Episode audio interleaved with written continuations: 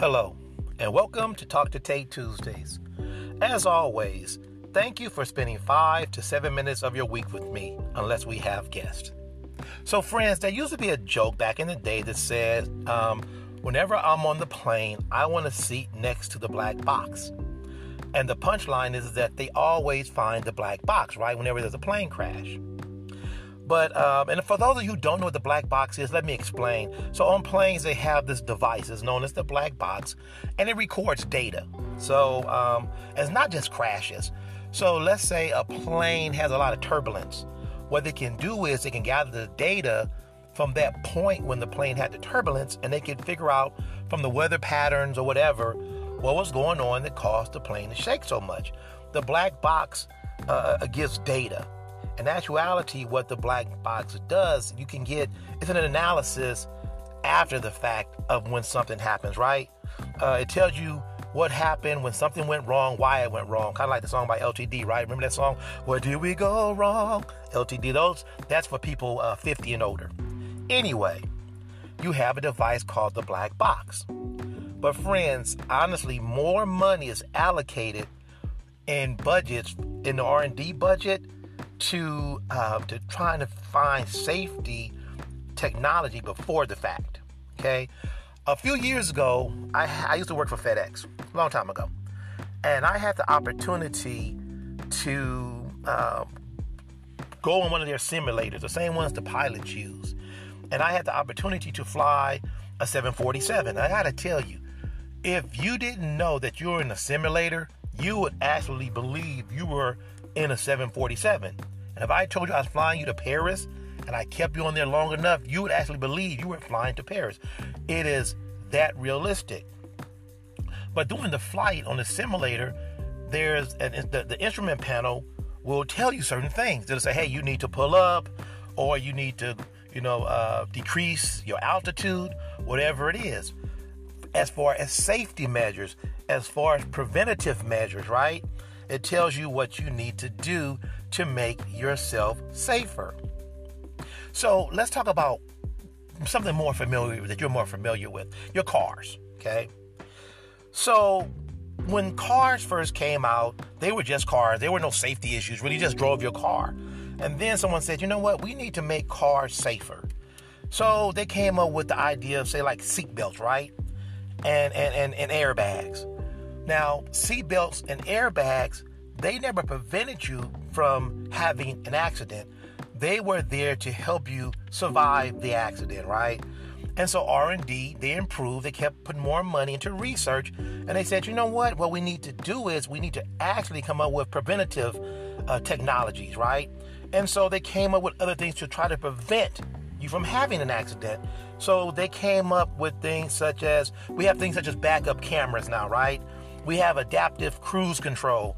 Um, I have that in my car, uh, which is if, I, if I'm in cruise control and my car comes up and I think it's three lengths of another car, it would automatically slow down, right? We have some cars that will automatically parallel park your car, right?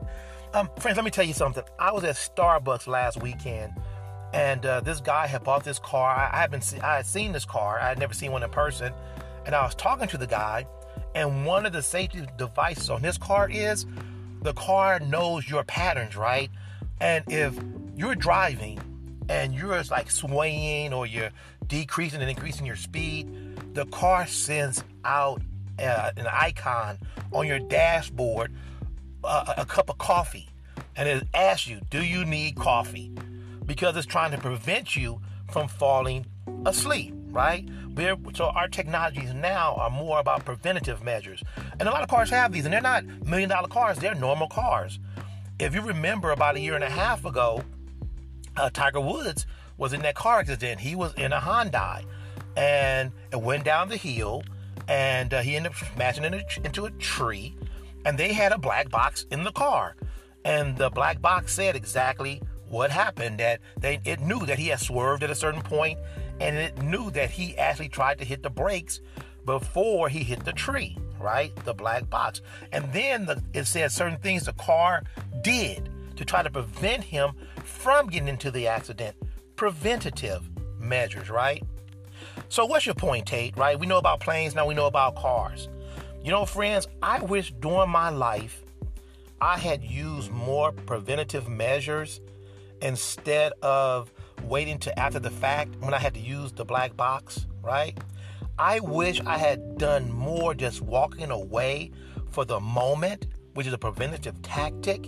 And, and, and I, I wish I'd have come back a little bit later once the plane landed on the ground, when I was in certain situations with family members and friends and relationships. Friends, I may be incorrect, but I think that more friendships, more family relationships, I think more marriages would still be intact if you had that conversation on Wednesday instead of Monday. If you had given it a cooling off period, if you had certain safety prevention measures in your life before you decided to engage in that argument.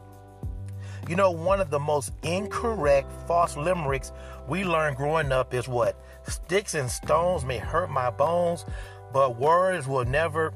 Friends, you know the rest. Words, my friends, words are nuclear. And I'm not saying to ignore what you disagree with or to accept bad behavior. What I am saying is this you don't have to let everyone know right then and right there at this very minute, at this very second, how you feel, what you gotta, I just gotta tell them. They gotta know. No, friends, again, let the plane land first and do the analysis before you engage. And, and honestly, some of us, we need to be careful when we just have to give a person a piece of our mind because honestly, a lot of us don't have a lot of mind to give. So, friends, today's song uh, comes from Lin-Manuel Miranda. And I got to tell you a little story about this. I had one of our younger guests contact me and they said, you know what? Why'd you ever do a song that I know? And I said, okay, well, tell me what is a popular song that uh, that's that's out right now for your age group, right?